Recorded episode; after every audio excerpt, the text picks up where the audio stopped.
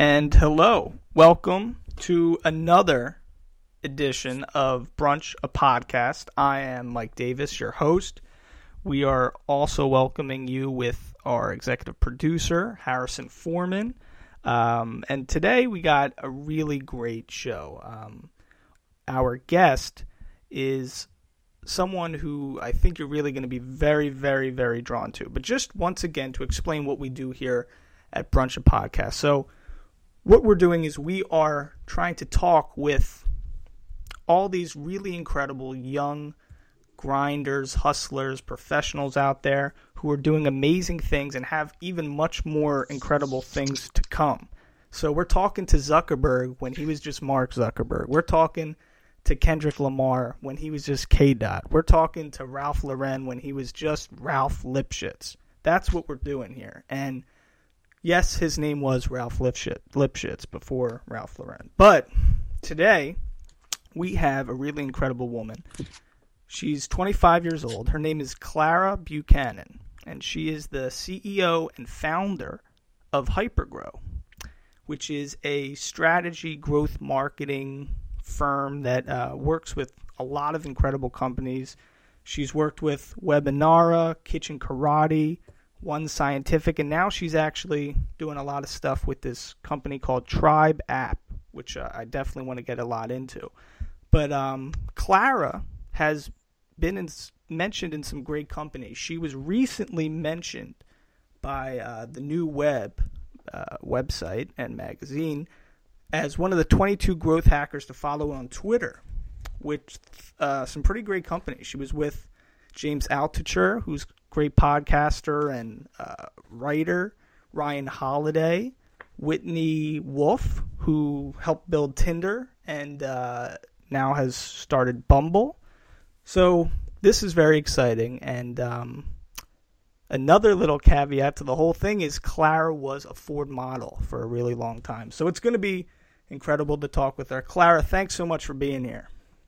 Absolutely. Thank you for having me. Yeah. So, right away, just to jump in, because I'm a little bit embarrassed, I really don't know what a growth hacker is. Can you explain what that is? Absolutely. So, a growth hacker, um, first and foremost, it's a little bit different than a digital marketer. And that's actually a huge debate online right now. Um, someone said, this is my favorite one, but um, someone said you call it growth hacking because you because what you're doing you don't know that it's digital marketing. I'm like. So I think the term definitely it has many definitions. It's something that isn't very clear. So I guess my personal definition of what a growth hacker is is a digital marketer who knows a little bit more than just marketing.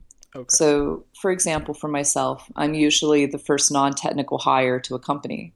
As a consultant, I come in and I help lay the infrastructure for what's needed, and a lot of that is growth related.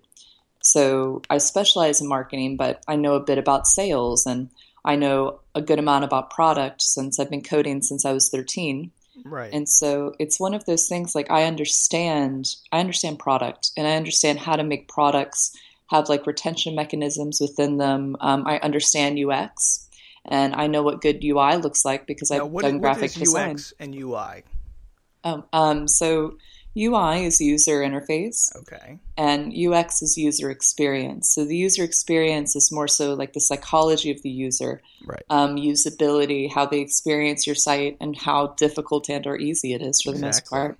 Now it's very valuable to have someone like you because you can swiftly transition from like you just did right there from mm-hmm. technical to more the foundational business kind of uh, not even language but just the practices and that's very valuable to have in a hire uh, an employee or just a consultant because it's it's clear you can communicate through both avenues now one of the things you mentioned there that we got to really talk about is you started coding at 13. yeah, what, I did. How how did that happen? So um, first, I can think an unengaging school system, but right. So when I was growing up, I grew up in the mountains of Virginia, wow. and it's a beautiful, fantastic place in the Shenandoah Valley. But I was always uh, a geek, should I say? Like I had like Coke bottle thick glasses. I watched way too much Dragon Ball Z. okay, I gotcha. And uh, when I was about thirteen, I had a MySpace account, and MySpace and GeoCities and uh, all these websites were popping up. And within these websites, you were able to code your own profile with CSS and HTML.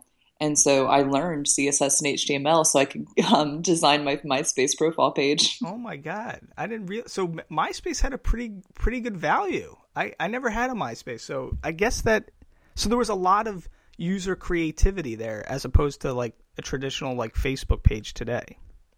Yes, absolutely. Um, that and a bunch of websites back in the day. Like there was a bunch of um, small communities, right, where it was similar to Facebook, and you could design your um, profile page. You could design like your groups and your group pages, and like everybody um, would start up like little marketplaces where you would use like the internal currency like oh well i have a thousand posts that mean i that means i have 500 points here let me give you hmm. two of 200 of those for like an animated banner or like a profile design or something and so a lot of us set up these little uh, website shops basically where wow. we would design like icons and banners and uh, photo edits and right. little so, like, profiles t- things so today where like a 30 something year old would be really experienced because he was really there at the start of like the internet boom and all those kinds of things. You were 13 and in it. Yeah, absolutely. That's, pretty, that's incredible. Wow. So one of the things we and I, I want to start from the beginning because we got to get into hypergrow and all the crazy, amazing stuff you do, but we have to really talk about your modeling career because there's a lot of people more than you think who actually model. Clara was a Ford model. Ford model that that's big. I mean, we're talking some of their alumni, or I guess that's what I guess you could say alumni with modeling, but is Christie Brinkley, Naomi Campbell. We're talking Brooke Shields, Elle Macpherson. Those are the types of people. A lot of super super models. So you are on MySpace, and you were so you're at 13. You're hacking, and then or, do, or doing all your you know all your great crazy shit, and then um, you create this MySpace page, and at 15, Ford Modeling reaches out to you via MySpace? So it wasn't Ford themselves. So um, every model doesn't have to have one, but it's it's very great if you do. Um, there's something called a mother agency, which is basically your manager, like right. your manager above uh, your agencies in the different fashion capitals. And uh, a mother agent reached out to, reached out to me on MySpace um, I remember shortly before I was in my living, I was in uh, my front lawn with my mom, and we had just purchased a little digital camera, and I was like, "Mom, I need photos for my MySpace account." and wow. she was like, "Oh, well, watch out! There's people on there that might not be so good, or whatever." That's what I would say. Right. I was like, "Come on, mom! All my friends have MySpace photos," and so we went out in the front yard. Um, I took a few photos put them up on my MySpace account. And like a month later, this lady reached out to me and she was like, Hey, have you ever thought about modeling? And at the time, I replied and I said, No, that sounds like a terrible idea. well, I would be like scared. Like, do you tell your parent? Like, do you tell your parents like uh, this lady just asked me if she want if I've ever considered modeling through me via MySpace? Yeah, yeah definitely. What I so, mean, are they initially scared? What happens there? Well, this is how that conversation happened. Um, so I like awkwardly go into the living room, laptop in hand. I look at my mom and I'm like, uh, so mom, um, a neckbeard online that claims to be a woman. oh my God. Says that she wants me to come to her house in South Carolina and do a photo shoot because she wants me to be a model. Oh my god! ridiculous this sounds to like a little rural family in the mountains of Virginia. I'm scared right now at 23, interviewing right now. I'm starting to get shaky. I know, right? Oh and my so god! My mom, um, she just looks at me and she's like, "Well, they have a website and stuff, right?" I was like, "Yeah, I mean, they've done some photography. I mean, well, do you want to like try it?" And my mom looks at me, she's like, "Sure, why not? Wow, what else are you doing?" And so um, my mom actually takes me. My mom takes me to South Carolina. We go out on a limb. Um, it turned out to not be a neckbeard. It turned out to be, it turned out to be a really nice French lady, and wow. she took some shots of me, and then she took me up to New York City. I saw a few agencies, but Ford Models was the first appointment of the day, and they offered me a contract before I left the building. Oh my god! So you uh, okay? Okay, let's slow. We gotta we gotta deconstruct this a little bit because this is amazing. So, real quickly, when you're 13, okay, or, 15, or this is 15, um, yeah. are you very very like? Are you at school? Is everybody like, oh my god, like Clara, she's like a model? I'm serious. Like, are you know what I mean? So true. Um, so I before. Let's do the before and after, right? Okay. So there was a dramatic difference. So before modeling, um, I was the goth kid, straight up the goth kid. I had, as I said, I had glasses, and I which I took off for that photo shoot in the yard, and okay. had to get contacts for going to New York, right, for the first time. But um, so everyone knew me when I left school that semester. Um, they knew me as the goth girl with like thick glasses who always had a nose in a book or was always like drawing or sketching or okay being like the artsy type and stuff and so not i was very introverted not a lot of people knew me except for my friends and i had like maybe three to five like good friends and everyone else i mean i was pleasant with but we, were, we weren't right. like amazing right so at school you would dress up like when we say gothic you're saying like all black just all black, no like corpse paint makeup or anything, okay. just like all black. So now, why? What made you in that yard photo shoot with your mom? Why? It seems like you were treating it uh, psychologically different than like perhaps going to school. Like, why would you change your attire for that photo shoot to post those pictures on? Uh, onto well, online. What was the reasoning behind that? I see. I didn't change my attire at all. You didn't? No, I just wore black, um, like a black top with like a belt and a long black skirt. Everything that I wore, it wasn't necessarily like, oh my god, I'm such a goth rocker. It was one, right. it was one of those things that I just I liked black. It described my teenage angst very well. okay, I got you. So this French lady who yes. takes you up to New York, did she ever tell you was like that there was something specific, a reason why she thought you could really be a great model? Well, so this this is a bit silly, but before I actually took her up on the opportunity, should I say, went down with my mom to meet her and things. Um, I was part of an online community um, of like profiles, little groups, things like that. Um, it was like an alternative community where we were all like gothy and like punk kids and all this stuff. And within that community online, there was like um, the models group, right? Where it's like, oh, you have to be pretty to get in. And I always made a game of like trying to see if I could. You know, it's part of that thing when you're a teenager, like you don't know your place in the world. Right. And so it was like, I was always trying, like with all these different groups, if there was some sort of um, parameters where you had to check off boxes to get into the group, I would try just because, you know? And mm-hmm. so um, I got into one of those groups, and a lot of the girls in there had these beautiful photos taken by professional photographers, right. where they would be styled up and have their makeup done and their hair done, and they would give these amazing looks. And so I, I definitely studied a lot and absorbed a lot of content, should I say, and like learned from these girls. Oh, well, these are good looks. Oh, well, this is what good makeup looks like. And so when I took those photos in the yard, I was serious. You know, I was I like, gotcha. I was super serious. I was like, oh, I have to, I have to show up and I have to perform because. And why I'm did you want it so bad? Photos. Why did you want it so bad? I wanted part of me. Uh, I wanted to create art. That's really what it was. So I saw from these girls that modeling could be a form of art, where you could use your body and dress up with different clothing and accents and makeup and wow. hair and I mean that, that's persona. so sophisticated though for like a young teen because especially now today with everybody taking selfies and Snapchat and Instagram all this stuff I mean uh, 15 year old girls who are trying to pose, you know, pretty or have, you know, sophisticated looks and stuff, they're not looking at it like art. I mean, almost nobody is. So that's that's pretty interesting. We definitely were because it's like um so even if you look at the alternative community today, there are and I still have a good amount of friends who are alternative models. There's a few of them that very much treat it like art. Like for example, my friend Francois. Um, so he's the most flamboyant, adorable, amazing French man, right? And he has this perfectly sculpted jaw and like the perfect hair and everything. Wow, and what like he me. does. Francois, well, Francois, loving it. I'm Francois is my middle name, but we won't get into that. Exactly, I'm like long lost brothers.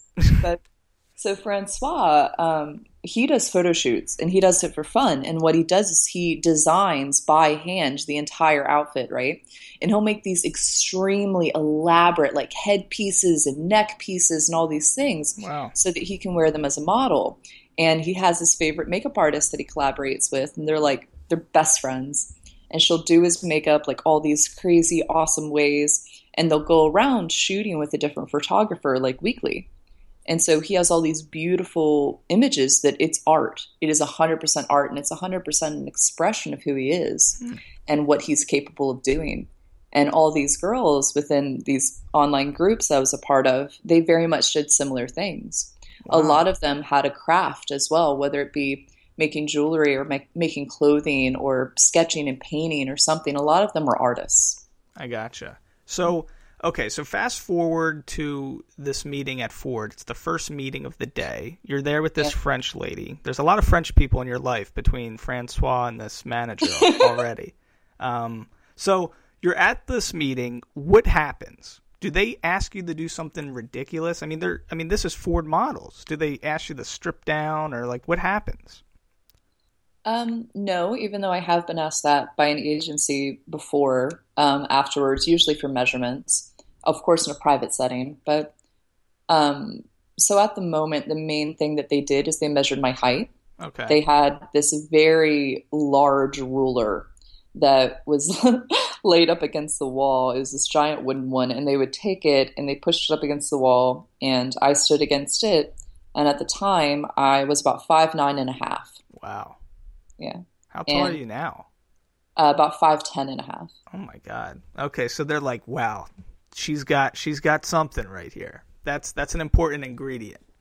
Well, I, I would debate to say height is actually the most important ingredient for models. That and measurements, of course, but it's like if your measurements are technically, quote, overweight or whatever, and then at that point you're just, you fall into a different category. You fall into commercial modeling, which frankly can make you a lot more money in many ways.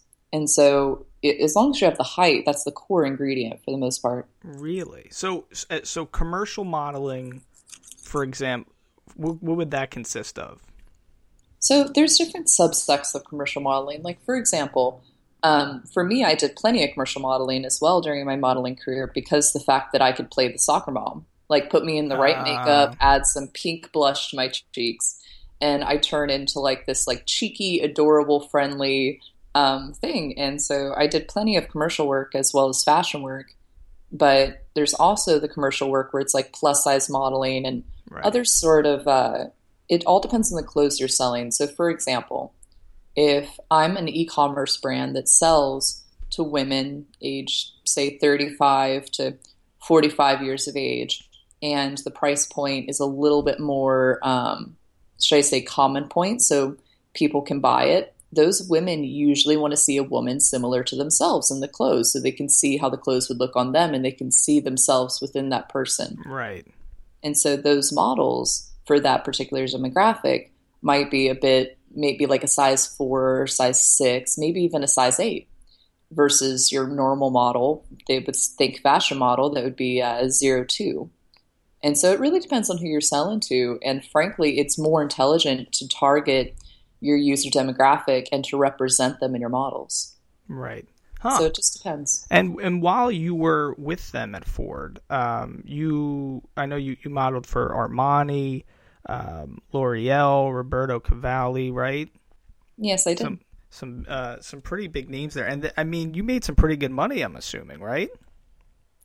Um, Yes, for the most part, but frankly, my burn rate was very high then too. I gotcha, but you got it out of your system. So, yeah. um, okay, so you you modeled with Ford for about how many years? So I modeled with Ford between um, 2006 and 2009. Okay. And then I took like a year, well, 2009, maybe like 2010, 2009, 10, something like that. Um, then I quit for a short period of time because Ford got acquired by um, this Russian guy who, to my perception as a model, um, after he acquired the company, the entire board switched. Like all of our bookers switched with women, all the w- bookers from women came over to Ford. And about a week before the chaos ensued, my booker was stressed out. And that's all I knew that she was stressed out and she hmm. wasn't having it. And for me as the model, I looked at her and I thought, wow, she's mishandling my career.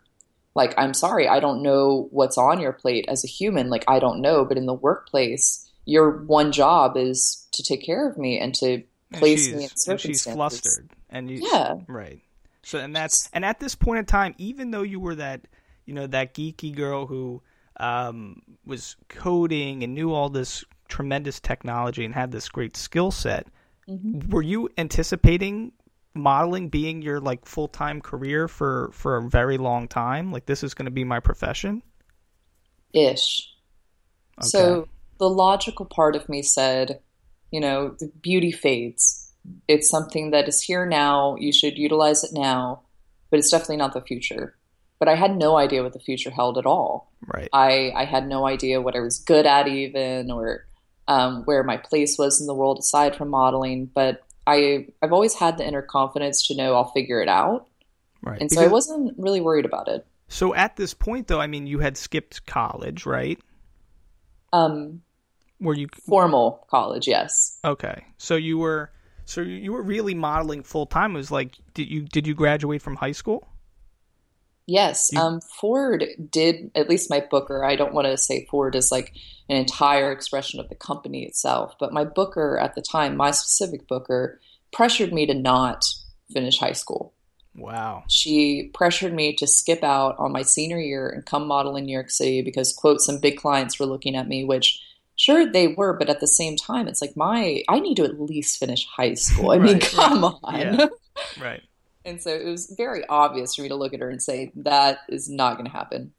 Um, i did i was accepted to an acting college or pre-college sort of scenario in virginia. Um, it was a pretty prestigious program. I can't really remember the name of it but they only accepted like maybe 40 50 students something like that across uh, virginia and kentucky each year.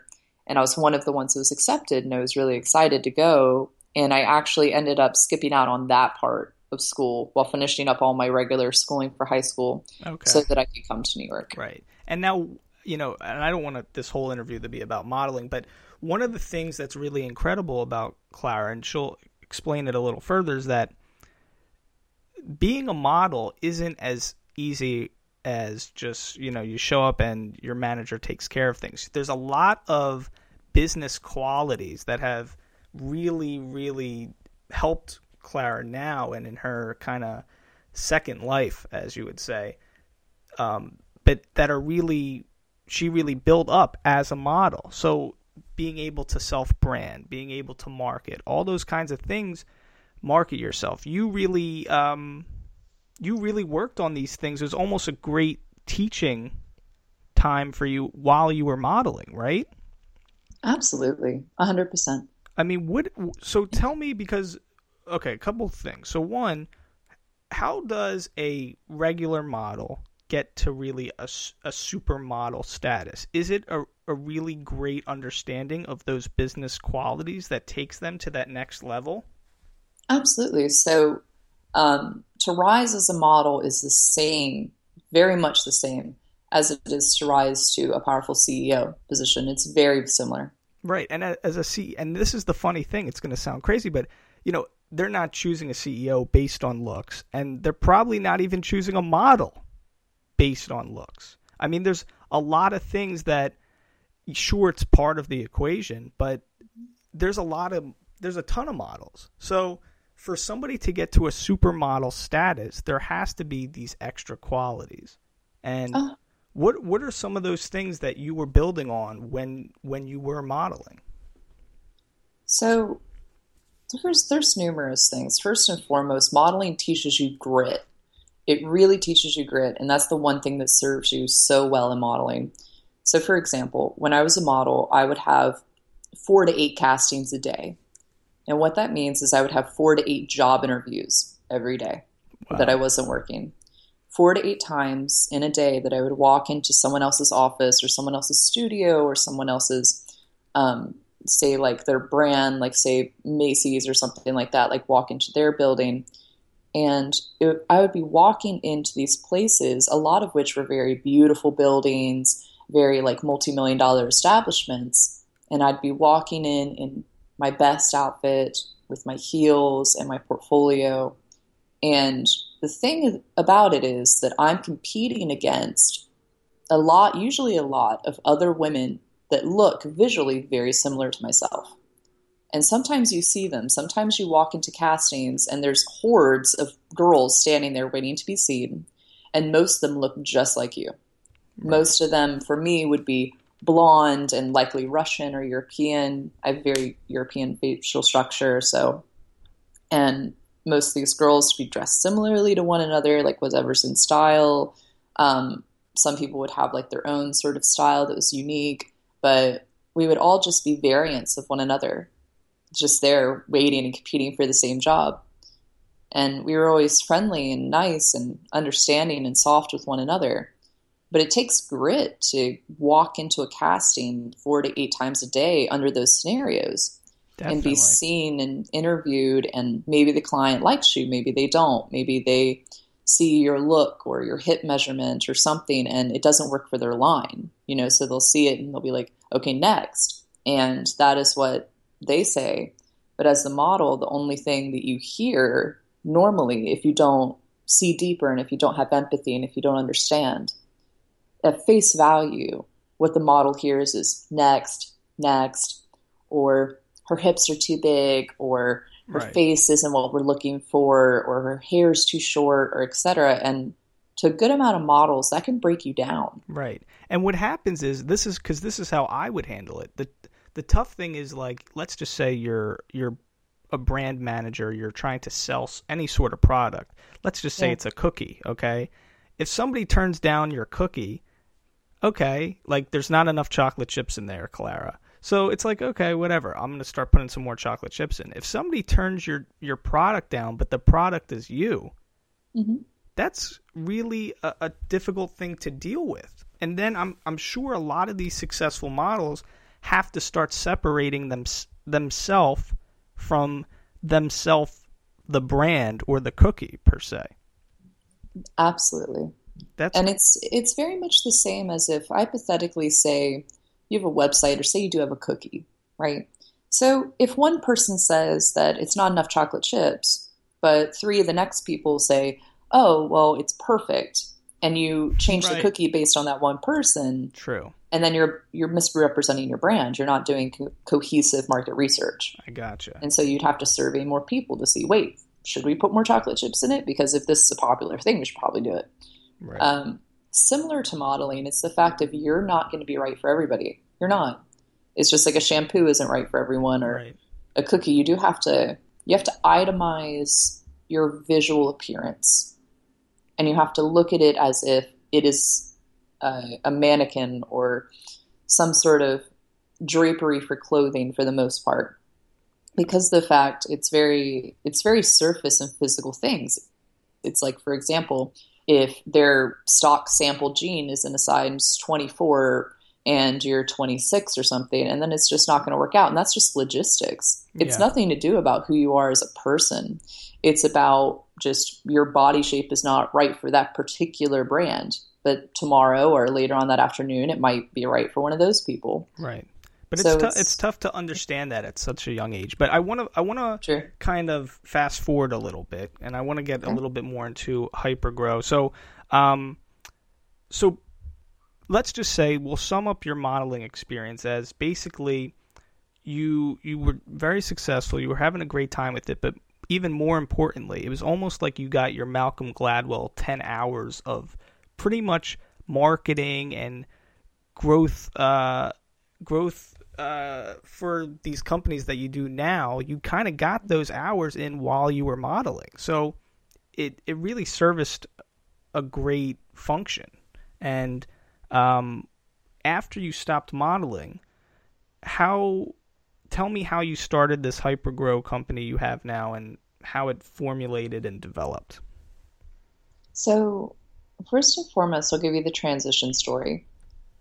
So around 18, um, I've always been a mother hen to okay. to other young models getting into the industry. There's a lot of drugs. There's a lot of other stuff because it, it's a Willy Wonka ticket into the one percent of society. It really is.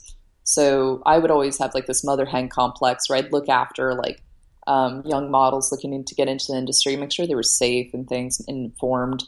Um, and I noticed at 18 that I thought, well, maybe uh, I could try my hand at managing a few of these girls that I'm a mother hen to.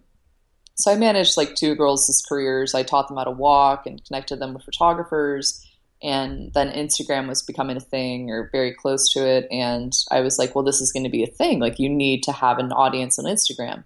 The reason why is because it's a distribution channel if you have a sizable audience on Instagram to the point that it's more so than these brands, then they'll likely use you. And they were like, oh, right. oh, that's smart. And I was like, I know, I'm figuring it out. um, then I dated a boy who's a classical musician, and he wanted to do a tour in North America, but he wasn't from here. And so I thought, well, let me help you because you're very obviously stressed out about this. Um, I was the girlfriend at the time. That meant that I was supportive and loving, and that means I'm your partner. Like I'm in it. right. And so I took over the marketing and I did everything that I could to support him and to grow the social media accounts and to distribute um, news and information about the tour. I built him a website. Um, we ended up partnering with AEG and Live Nation, and so they financially backed everything that I was doing um, with Facebook advertising, et cetera. So I got to really dive in and try my hand, and had the freedom to say, "Okay, well, I designed this. Let's see what let's see what works." Oh my and God. that was so. How how does that even come about? Like, how does Live Nation get into the conversation? I mean, was he a bit? Was he a huge classical musician, or was it a lot of the stuff you were doing on your end? Well, he was signed by Sony. Okay. And so there's that. Um, he had within the album, it was the most. He was like all hyped about this, but it was the most uh, Grammys ever within a single album he spent like four million dollars or something bringing together the album, paying, um, paying these people that were the best at their craft in the world. What kind of mus- come and play. What kind of musician was he? So he was Iranian, but um, he took the Iranian version of music and then came to Juilliard in New York City when he was about 18. And he wow. studied the, uh, the Western note scale. And then later on in life, he found that he used mathematics. He was very mathematically intelligent, but he he uh, fused the Middle Eastern note scale with the Western note scale and created these certain uh, dissonant and resonant tones mixed with, with mixed with chromatic that was very beautiful and fantastic, but extremely difficult to play for Western musicians. And so, because it wasn't the Western note scale, they didn't know. And so he hired the best in the world because the fact he had to train them about how to play his note scale. Huh. So you got in there and you started really handling, you know, him not only as a manager but as um, a technical person on the business side. You would really manage him, but also really work on his brand. Well, for him as an entity, he was a very headstrong, like intelligent uh, person. So for him, he he was his brand. Like he was such a vibrant personality. It's kind of hard to package something that already is so vibrant. And so for him, he already has. He already had his brand. He had a very large following back in Iran and things like that that we helped capture and utilize um, to help spread the word about his U.S. tour as well. But so a lot of the branding and a good amount of the business as well when it comes to connections and when it comes to oh, well, I have these like patrons that want to come um, to the concert as well. Like, oh, I have this contact to Vanity Fair. Let's get me an interview with Vanity Fair in there. Um, things like this. He was he comes from a very um, prestigious family as well. So it's one of those things that a lot of the business was ingrained in who he was as a person. Okay. And he was very socialite, etc. And so it just worked. Now, for me personally, I I was always a support system in the fact of he has a business idea that he wants to do. Well, this is my opinion. You have this thing that you want to do. Well, this is my opinion, and this is how it correlates with the thing around you. So I was always uh, I was always the overhead view. I, I was you. always someone who could step out from the equation and say, well, this is the big picture. Like, this is what that correlates with around you, and this is how it all flows together. Um, I would do everything to help from, as I said, coding his website. I'd edit um, all of his English emails because English wasn't his first language. And so I'd be sure to like edit them, make them sound very elegant. Um, I'd coordinate, like, I'd book the hotel rooms for the musicians and I would coordinate um, basically like sending the music to the musicians for change and right. anything I anything I needed to help on. Um, the way I saw it is very similar to modeling in the fact of I have two hands and I'm willing to help. Like I have time, like I have time to learn new things, and so right. let's do it. And so, so, like, mostly marketing, though. Now, would you say, you know, if you were doing this, let's say for a rock and roll band, there would probably be some great stories. Is cl- classical musicians kind of what are they like? Is it exciting stuff, or are they kind of classical musicians? are they kind of classical musician? No. Um, well, I mean, he was a character. He was definitely he was a rock star in his can, own and can we, mind. I don't want to give your ex boyfriend a plug, but can what what do you mind if we ask what his name was? Um, I mean, frankly, I've given you enough detail that you could probably place him, but I mean, it's not uh, like Itzhak Perlman or someone. Yeah, fine. I'll say it. His name is Hafez Naziri. Okay, I didn't even hear that, but okay. Um, I, I, was just curious, just if any of our listeners want to check that out. But um, mm-hmm. so you really got a, a great uh, learning uh, experience through management, uh, marketing, and all those sorts of things, and you had these big companies coming in that you were dealing with, like a Live Nation and stuff. So you really were you were in the thick of it. I mean, this was pretty crazy experience for like a 23 year old. How old were you at this time? Like 22. Wow. Wow. So then explain so you got that kind of experience and now how does Hypergrow form from that? so after that, like I obviously couldn't go back to modeling. right. It's like I was like, whoa, like I figured out that I might be good at something and this worked. And so why would I go back to modeling? Like I, I'm already on this path. I'm starting to feed my brain. I'm excited to master something new. Um, so after uh, after the tour in North America, he decided to move back to Iran and to sort of do his thing there which was fantastic because he had a major following. They were all hyped about the US tour and its success and things. And so we broke up and I, it was time for me to decide. I was like, well, what what am I going to do with the rest of my life? Like now I know there's more aside from modeling. And so at the time, uh, a friend of mine, he was doing a real estate startup. His last company had been acquired by like some Saudi Arabian guys. And so um, they after they bought him out, he was basically, well, I'll just start anew. He started a luxury real estate company, and we were drunk at 4 a.m. and best. I looked, I know, and I looked at him, and I was like, you know, you should like totally let me come in and like help with marketing. and he was like, you start tomorrow at noon. Oh my I remember God. looking at my phone and being like, it's four now. wow. I'll be there in a few hours. Exactly. I was like, well, um, yeah, you know, we're not sleeping tonight, right? Like, I this this isn't great, but I'll do it. Wow, I'm there. and so that that started, and that happened for uh, about three months. That I came in, and I was um, one of the very first marketing person, if not the first marketing person, and I was surrounded by like some graphic designers, but mostly like real estate agents. And I remember that was very relative to my modeling career at the time. I was like, wait, I was a freelance entity for the most part too. Oh, you have to do all this stuff? I had to do all that stuff. Wow. yeah. And I ended up um, branding a few buildings, like thinking like color schemes and like logos and um, was photo editing photos, headshots, things like that, sort of simplistic things. Um, I was taking meetings with companies like The Real Deal, et cetera, um, for learning about like uh, price points for their magazines and advertisement spaces and website advertisement spaces and all these things. And so um, I think my greatest advantage throughout life has just been I've always accepted responsibility. I've always been the first one to sort of perk up and be like, I'll do it. And so, yeah, and so I just naturally take on more and more responsibility because I'm I'm engaged and I'm like willing to do things. Right. And then after that, I was like, well, I want to get into tech. Like I know I know that tech's a new frontier. I wanted I really evaluated my life and I said, I really want to be around the people who are shaping the world. That's what I want to do. I want to make sure that I am shaping the world in a positive way, and I want to be around people that are doing the same. And I've realized that that was in tech. Right, especially nowadays. I mean, that it's that's every people don't even want to be rock stars or athletes anymore. They want to be techs.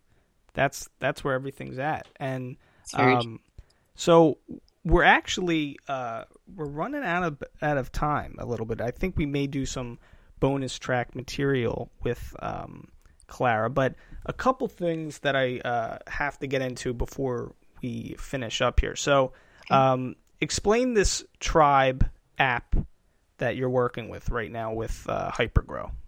So nowadays, um, as I said, I'm a growth hacker I come into the companies as the first non-technical um, person usually, or at least the first marketing hire. And so as a consultant, I'll come into the company, I'll see what they have. I'm like, well, do you have a logo? Do you have color schemes? Do you have, what does your website look like? What phase of funding are you at? Are you angel phase? Are you friends and family, should I say? Are you seed? Are you series A? Like, right. how much have you raised and who, who from? Are you, have you applied to an accelerator? If not, Cool. Are you revenue positive yet? Are you not? How far out are you from that?